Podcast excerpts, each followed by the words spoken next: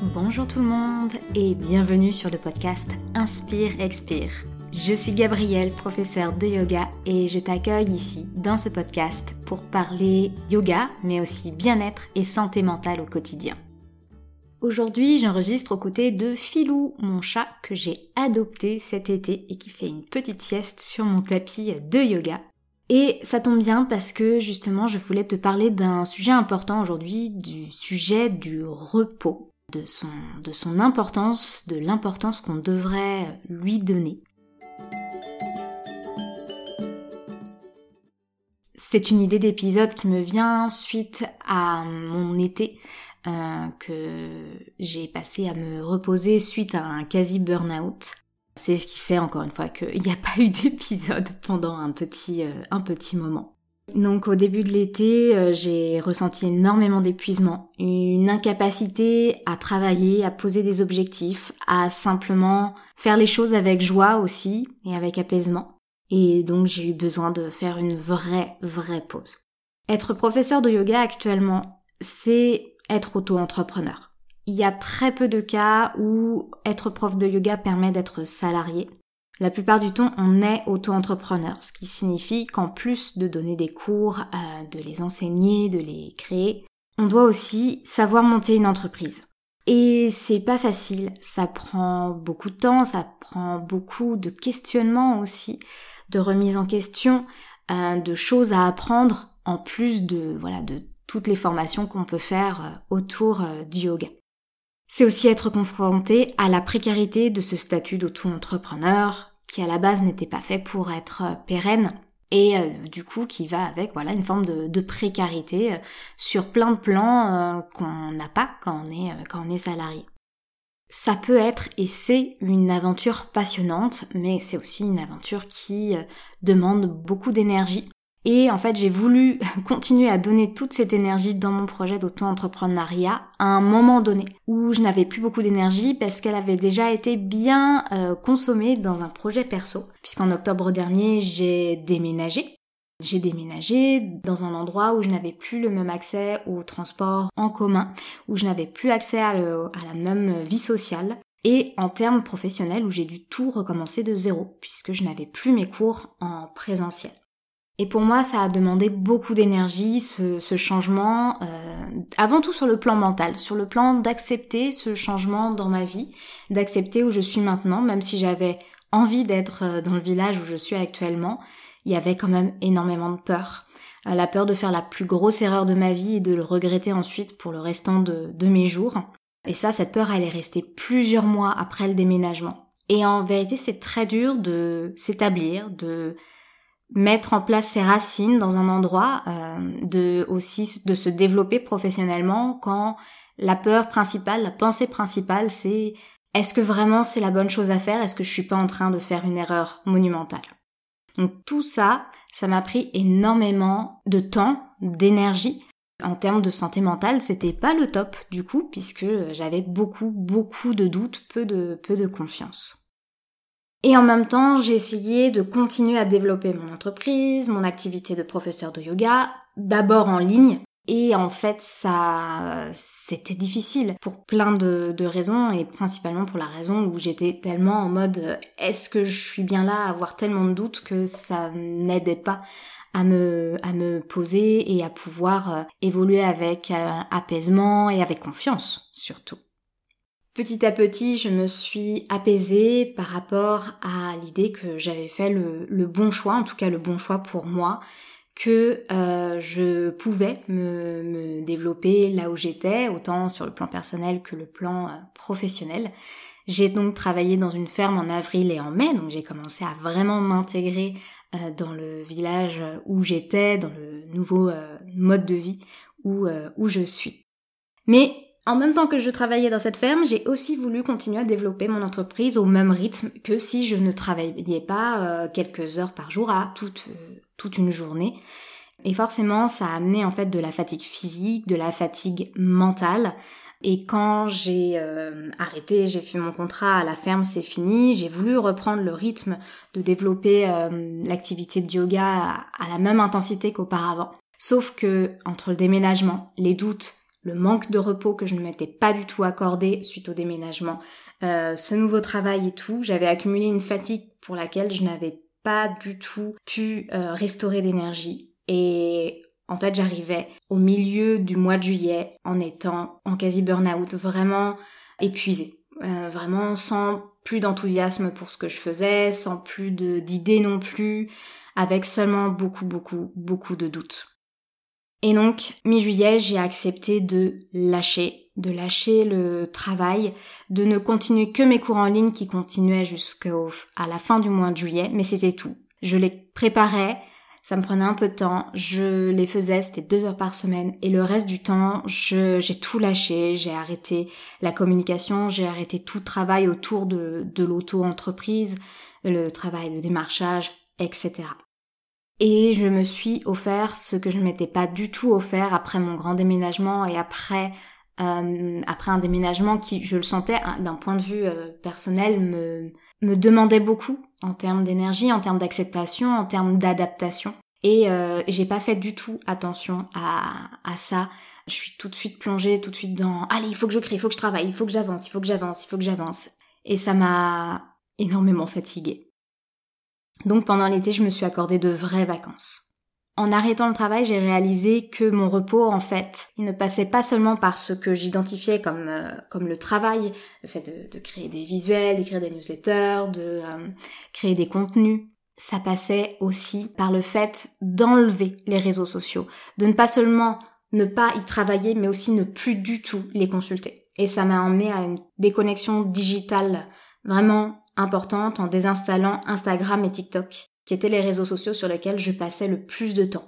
J'y passais énormément de temps parce qu'en fait j'étais épuisée, j'arrivais plus à travailler et du coup je plongeais dans ces réseaux sociaux pour éviter de penser à tous mes doutes, d'éviter de penser à toute cette fatigue que j'avais accumulée et au fait que j'avais plus du tout de carburant créatif et d'énergie, plus rien.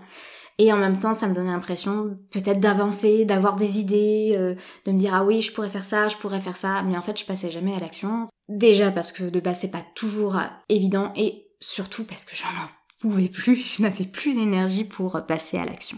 Le fait d'arrêter de consulter ces réseaux sociaux, ça m'a beaucoup aidé à arrêter d'être dans un système de comparaison permanente et incessante. Et ça, en termes de doute, ça a permis de beaucoup relâcher et faire du bien à ma santé mentale. C'est comme ça que j'ai vraiment senti que mon repos n'était pas seulement sur le plan mental professionnel, mais vraiment mental sur la façon dont j'utilisais mon téléphone au final et notamment les façons dont je l'utilisais, non pas pour communiquer ou pour interagir, pour être en connexion avec d'autres personnes, mais simplement pour essayer de moins ressentir les pensées douloureuses et d'être dans une forme de numbing par le, scrolling, notamment sur, sur Instagram. J'ai eu la chance et l'opportunité pendant ces vacances de partir de chez moi, donc de déconnecter du quotidien. Je suis très attachée au fait de trouver de la magie et de la beauté dans le quotidien mais c'est aussi important de savoir se détacher du quotidien et de pouvoir vivre des choses qu'on pourrait qualifier d'extraordinaire au sens de ça sort de l'ordinaire, ça sort de notre quotidien. Et je pense que cela nourrit aussi beaucoup notre, notre quotidien. Donc j'ai vraiment pu nourrir mon besoin d'aventure pendant ces vacances avec des petites escapades dont un mototrip dans les Ardennes, donc un, road trip en moto dans les Ardennes, qui m'a vraiment donné l'impression euh, de, de, vivre une aventure et ça m'a beaucoup nourri, ça m'a fait euh, beaucoup, beaucoup de bien.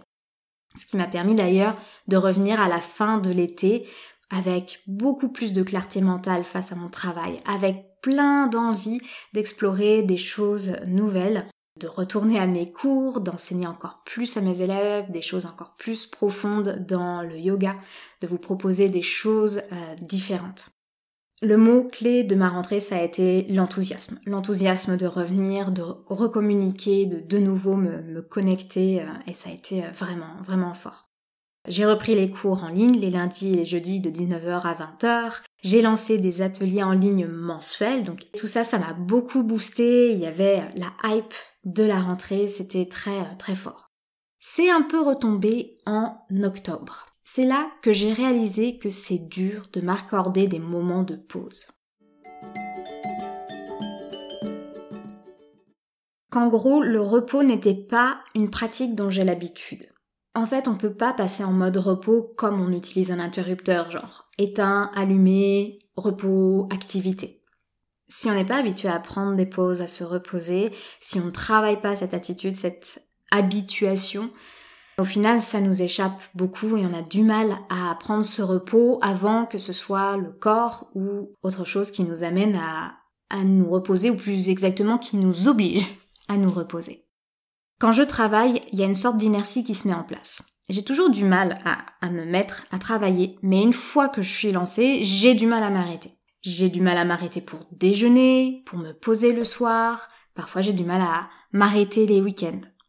Même le soir, même juste avant de me coucher, euh, je sens mon cerveau qui veut continuer à faire des choses, à avancer sur les projets. Il continue de vouloir planifier, de vouloir trouver des choses à faire comme pour se, rassurer qu'il y aura bien des, choses à faire. Et le soir, j'ai du mal à quitter mon salon, qui s'avère être aussi mon bureau, pour simplement monter me, coucher. Et du coup, ça implique un, cycle un peu difficile de besoin de rattraper ce temps que j'ai étiré dans le travail, donc ça fait plus de fatigue, donc le lendemain j'ai plus de mal à redémarrer, et puis je redémarre le travail non sans avoir culpabilisé bien sûr, ce qui m'a coûté de l'énergie, et donc quand je recommence le travail, enfin j'y suis, et donc j'y reste jusque tard, et après j'ai du mal à me reposer, etc., etc. Donc vous voyez le, le cycle vicieux que, que ça implique. Ce dont en fait j'ai besoin de me rappeler, et c'est aussi pour ça que j'en fais un podcast, c'est autant pour moi que pour vous, c'est que cet enthousiasme que j'ai ressenti en septembre à la rentrée, il était là parce que j'ai pris le temps de me reposer et de couper du travail cet été. Il est là parce qu'à la fin de l'été, j'avais de nouveau de l'énergie et de l'espace mental pour travailler au mieux et que ça c'est venu grâce au repos que je me suis accordé. J'ai donc besoin d'apprendre à régulariser mes périodes de repos et d'apprendre à lâcher réellement pendant ces périodes. Et ce besoin de repos régulier, notamment ce besoin de repos après avoir effectué un travail, c'est mon corps qui me l'a fait comprendre récemment. C'était après mon premier atelier mensuel. Donc comme je le disais, cette saison en 2022-2023, je réalise un atelier en ligne par mois autour du yoga et d'un rituel magique qui utilise la magie d'un des cinq éléments pour explorer une notion. Par exemple, en septembre, j'ai exploré avec les participantes la notion d'ancrage avec l'élémentaire. C'était donc le premier atelier et j'étais hyper enthousiaste de cette nouveauté. Ça m'a permis de beaucoup travailler dessus. Euh, j'ai créé donc le contenu, j'ai travaillé sur la structure de l'atelier pour qu'il se déroule le plus fluidement possible. J'ai décidé de rajouter à la dernière minute un e-book bien rempli. C'était beaucoup de travail, mais j'ai adoré créer tout ça. Je ressentais beaucoup de plaisir et de joie à le faire. Mais même s'il y a de la joie dans notre travail, de la reconnaissance, du plaisir, il demande toujours un repos proportionnel. Se reposer après un événement important, après tout travail, et je dirais particulièrement après tout travail qui est nouveau, ce repos-là est nécessaire. Et pour être sûr que je ne l'oublie pas, euh, mon corps est tombé malade le lendemain. C'était rien de grave, pas le Covid. Ça n'a duré qu'une journée, mais j'ai quand même dû faire deux siestes et me coucher tôt tout en faisant une journée au ralenti. Et finalement, c'était un peu heureux que ça se passe comme ça parce que sinon j'aurais fait encore plein de choses dans cette journée-là sans arriver à m'arrêter et finalement je serais quand même tombée malade à un autre moment. Loin de moi l'idée de dire ici que toute maladie a forcément du sens ou qu'elle est forcément la conséquence directe d'une action bien identifiable. Dans mon cas, je le ressens, euh, ce moment de maladie, comme une leçon que j'essaie de retenir, c'est les moments de repos sont à planifier autant que les moments de travail. Après chaque événement auquel tu as donné de l'énergie, veille à créer et surtout à respecter des moments où tu peux reconstruire cette énergie. C'est vraiment ce message-là à la fois que j'aimerais euh, mémoriser, mais que j'aimerais aussi faire passer. Parce que nous sommes dans une société où on, nous encourage à toujours passer au projet suivant, où euh, les notions de faire le bilan, de se poser, de se reposer, de se délecter aussi de l'action une fois qu'elle est réalisée, euh, cela est passé à la trappe, c'est passé sous le tapis, je le mot, tapis de yoga. et du coup, on ne prend pas du tout ce temps de se reposer. En tout cas, ce n'est pas un temps qui est valorisé. Et on se retrouve avec des injonctions qu'on a intégrées de il faut toujours passer au projet suivant une fois qu'on a fini. Il faut enchaîner, il faut, il faut conserver un, notre rythme habituel et même s'il y a quelque chose de, de nouveau et qui se remet par-dessus, bah c'est pas grave. On conserve le rythme habituel comme si euh, on pouvait absorber une quantité de travail supérieure sans conséquence pour notre corps, pour notre santé mentale. J'essaie de faire passer ce message parce que je l'avais déjà entendu, mais malheureusement c'est en le vivant vraiment que j'ai compris ce besoin de repos après m'être donné à fond. Et je voudrais souligner le fait que ce besoin de repos, n'a pas forcément à être juste après le travail ou le domaine professionnel. Ça peut être un besoin de repos après tout projet, que ce projet soit un projet très ponctuel ou que ce soit un projet beaucoup plus long terme on a toujours besoin euh, de repos, donc ça peut être après un rassemblement euh, social, donc avec euh, des groupes d'amis, ça peut être après un acte militant, ça peut être aussi dans un projet perso, on peut aussi avoir besoin de, repos quand on construit un projet perso. Typiquement, un déménagement. J'aurais eu besoin et je savais, mais je ne l'ai pas fait. C'est ça qui est euh, intéressant. C'est que je savais que j'aurais besoin de me reposer après cet événement, de pouvoir en fait tout simplement faire une sorte de shavasana du déménagement. C'est-à-dire prendre le temps d'intégrer le fait que j'avais déménagé, prendre le temps de m'installer, de déballer tranquillement les cartons, sans vouloir partir à la course de il faut que je refasse tout dans mon entreprise et le plus vite possible. J'avais l'occasion de le faire, je savais que je devais le faire, de voir au sens c'était essentiel pour ma santé.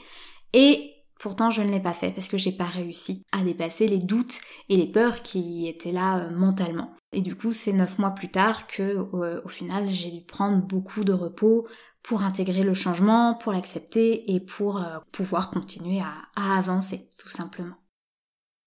Il y aurait beaucoup de choses à dire sur la place qu'on pourrait donner ou redonner au repos. Déjà, se rappeler qu'un repos n'a pas à être mérité, qu'il est en fait mérité de base. Le simple fait d'être en vie, ça nous donne accès, ça nous donne droit au repos auquel on a besoin. On n'a pas à se donner à fond pour forcément mériter le repos. On peut se reposer même si on n'a pas fait euh, grand chose. On peut se reposer même si aujourd'hui bah, on était à 50% de nos capacités. On peut se reposer même quand on s'est pas donné à fond euh, dans un projet. On a droit au repos, que le temps qu'on ait consacré dans notre journée en, majorité, ça a été pour du travail, ou que ça a été pour du bénévolat, ou que ça a été pour euh, voir des gens, des amis, de la famille, que ce soit pour s'occuper des enfants. Quel que soit ce qu'on fait, on a besoin de repos, on a besoin de répit. Tu mérites le repos de base.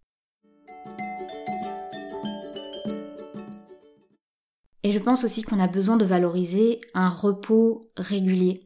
De se dire que pour chaque journée, il faut plusieurs heures de repos, que pour chaque semaine, il faut plusieurs jours de repos, que pour chaque mois, il faut euh, plusieurs jours d'affilée encore plus de repos, de ne pas attendre euh, les vacances, de ne pas attendre les grands moments avant de, de pouvoir se reposer. Je pense que c'est très important. Le mot maître ici, c'est régularité. On parle souvent du fait d'être régulier dans notre travail, mais on parle jamais de notre besoin d'être régulier ou régulière dans notre repos, dans la façon dont, on met en place notre repos. Un rappel important ici, c'est que mon repos ne ressemble pas au repos de mon voisin. Personne ne peut dire ce qui nous prend ou ce qui nous donne de l'énergie. Il n'y a que nous qui sachons ce qui nous repose réellement. C'est à nous d'être honnêtes avec nous-mêmes sur ça, mais personne d'autre que nous sait ce dont on a besoin.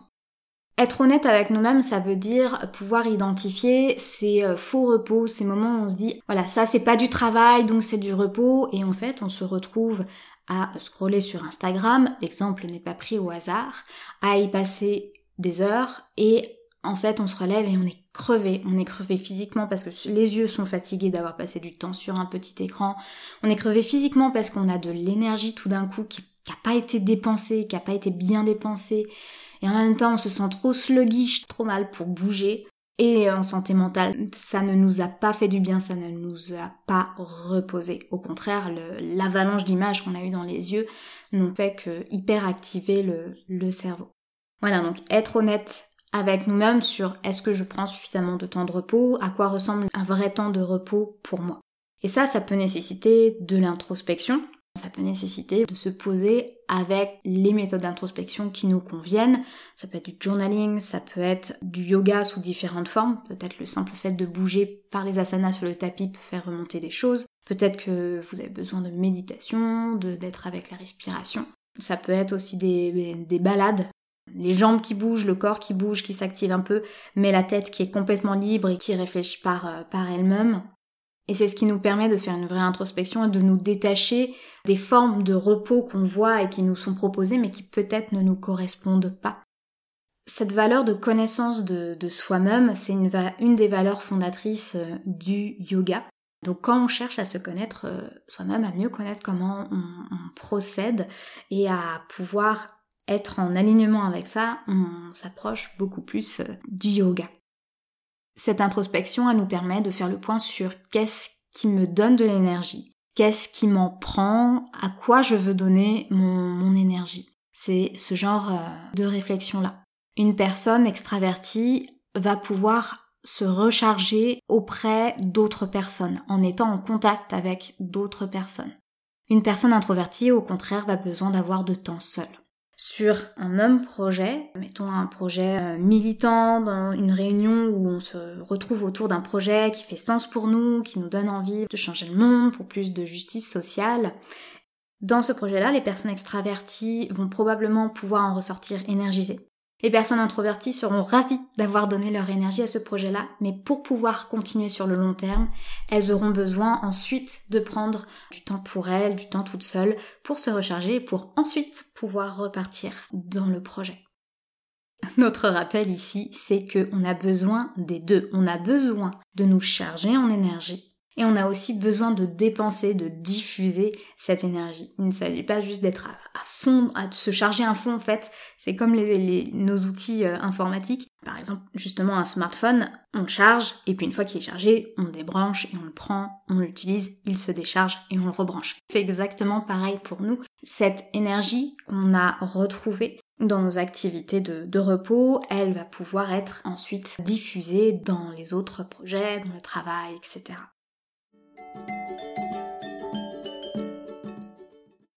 Et pour résumer, voici les points sur lesquels il me semble important de porter notre attention si on veut se sentir reposé, prioriser notre repos pour en faire euh, des moments où on se réénergise. Donc déjà, assurer les besoins de base. Boire, manger, dormir. Ça paraît tout bête, mais quand on arrive à bien tenir ça, ça aide à se sentir déjà beaucoup plus reposé. Le deuxième élément, c'est d'apprendre à s'écouter et à se connaître. Donc c'est ce dont je te parlais juste avant. Pouvoir repérer les signes de fatigue, pouvoir aussi réfléchir sur les quelques mois précédents. Quand est-ce que j'étais fatiguée? Quand est-ce que j'ai donné beaucoup d'énergie? Et est-ce que j'ai du mal à me poser, à me reposer? Qu'est-ce qui est euh, le mieux pour moi pour me reposer? Voilà, d'avoir toute cette curiosité envers, envers toi-même pour euh, pouvoir mieux te connaître et ainsi faire en sorte que ton repos te corresponde vraiment, te réénergise vraiment. Par exemple, certaines personnes vont se sentir énergisées grâce au mouvement et elles vont finalement retrouver ça plus reposant, plus réénergisant que l'immobilité. C'est notamment le cas dans une société comme la nôtre où on est beaucoup en position sédentaire. Le mouvement peut être beaucoup plus euh, reposant et nous redonner de l'énergie que de rester tout le temps immobile. Cette introspection peut aussi t'aider à reconnaître les signaux d'alarme de ton corps, de ton mental par rapport à ce que tu vis et par rapport à ton besoin de repos.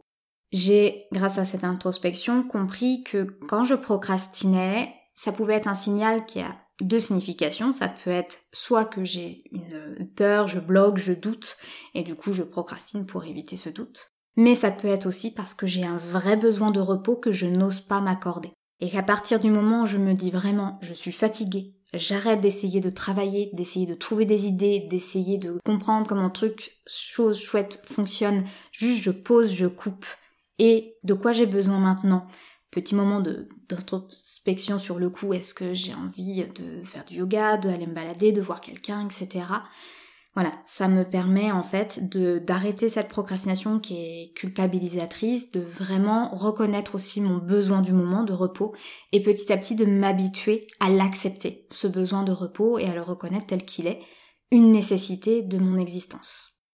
Et en plus, cette introspection, comme je te disais, elle t'aide à te connaître et donc elle aide à, te, connaître ce que tu aimes faire pour te reposer. Qu'est-ce qui te repose vraiment?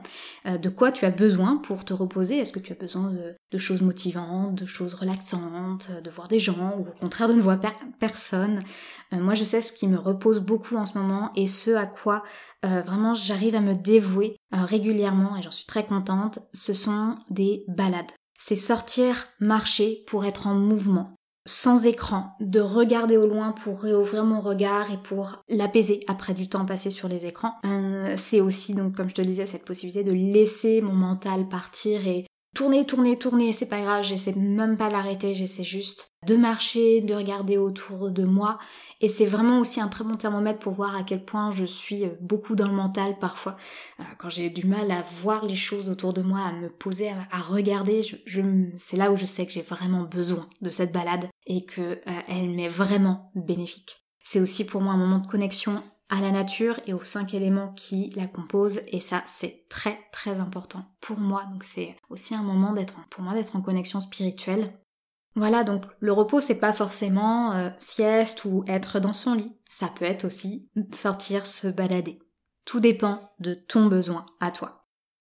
Le plus important je dirais et mais aussi le plus difficile c'est de planifier les moments de repos planifier nos vacances ou les moments où on va pouvoir se reposer. Si tu as un rythme classique, c'est-à-dire tu travailles du lundi au vendredi et tu te reposes le week-end, souvent on ne sanctifie pas ces jours de week-end et du coup on peut rapidement se retrouver à les combler de plein de choses et à ne pas réussir à se, à se reposer. Donc c'est important de se rappeler de ces besoins de repos c'est de planifier quand est-ce que je vais partir pour euh, des vacances, en week-end. Et pour chacun de ces moments, j'essaie d'évaluer aussi si c'est vraiment un moment de repos pour moi ou s'il va y avoir des éléments qui feront que ça va aussi être des moments qui vont me demander de l'énergie. Et dans ce cas, qu'est-ce que je peux faire? En me connaissant moi-même, qu'est-ce que je peux faire pour que ça reste quand même des moments où je puisse me poser et ne pas être une semaine de travail, un week-end super chargé et une semaine de travail et ne plus réussir à trouver des temps de, repos. Je pense que c'est une responsabilité qu'on a envers nous-mêmes, même si je ne veux pas du tout le mettre à un niveau d'injonction. Je veux pas être en mode euh, allez euh, planifie tes temps de travail et maintenant planifie tes temps de repos et puis et voilà et que on a l'impression que c'est euh, une injonction supplémentaire. Je pense vraiment, comme je le disais tout à l'heure, que c'est une forme d'habituation, d'habitude qui se met en place et donc qui se pratique. Exactement comme la pratique du yoga, elle se développe par la régularité. La pratique du repos, savoir quand on a besoin de repos et savoir quel type de repos on a besoin, ça vient aussi par la pratique régulière du, repos et simplement poser, se poser des questions et s'ouvrir à, soi-même et à, nos moments où on est un peu down et puis se dire hum, est-ce que j'ai besoin de repos? De quoi j'ai besoin? Et petit à petit de créer une vraie connaissance de soi-même et euh, tout un système aussi. Je pense que c'est ça qui est important, tout un système de, de repos, de, de self-care qui nous permet en fait en fonction des différentes situations non plus juste de me dire ok là je me sens pas bien il faut que je me repose de quel type de repos j'ai besoin. Mais de finalement par l'habitude passer plus à ah là j'ai telle telle telle activité je sais que je risque de ressentir ça ou que ça va utiliser mon énergie de telle manière. Donc je sais que je vais avoir besoin de ce type de repos à peu près à ce moment-là etc voilà, c'est vraiment cette idée de connaissance de soi-même tellement forte qu'on finit par pouvoir anticiper aussi les moments de repos. Ce qui nous permet d'ailleurs d'anticiper aussi les moments où on aura plus d'énergie pour faire des choses. Ce repos qu'on se refuse parfois, il a vraiment cette capacité de nourrir euh, notre vie et nourrir aussi les moments où on a plus d'énergie. C'est quelque chose que je répète parce que j'essaie de l'imprimer dans mon cerveau. C'est quoi des moments de repos et en quoi ils sont, euh, importants euh, et comment les honorer au final, comment les respecter? Et en faire une habitude qui nous permet de, valoriser un repos régulier euh, qui nous nourrit et du coup forcément qui nourrit aussi nos relations et qui nourrit probablement un rapport au travail ou un rapport à l'action beaucoup plus sain et qui nous permettra de grandir en tant que, que collectivité qui sait ce que c'est la valeur de l'action et donc la valeur du repos.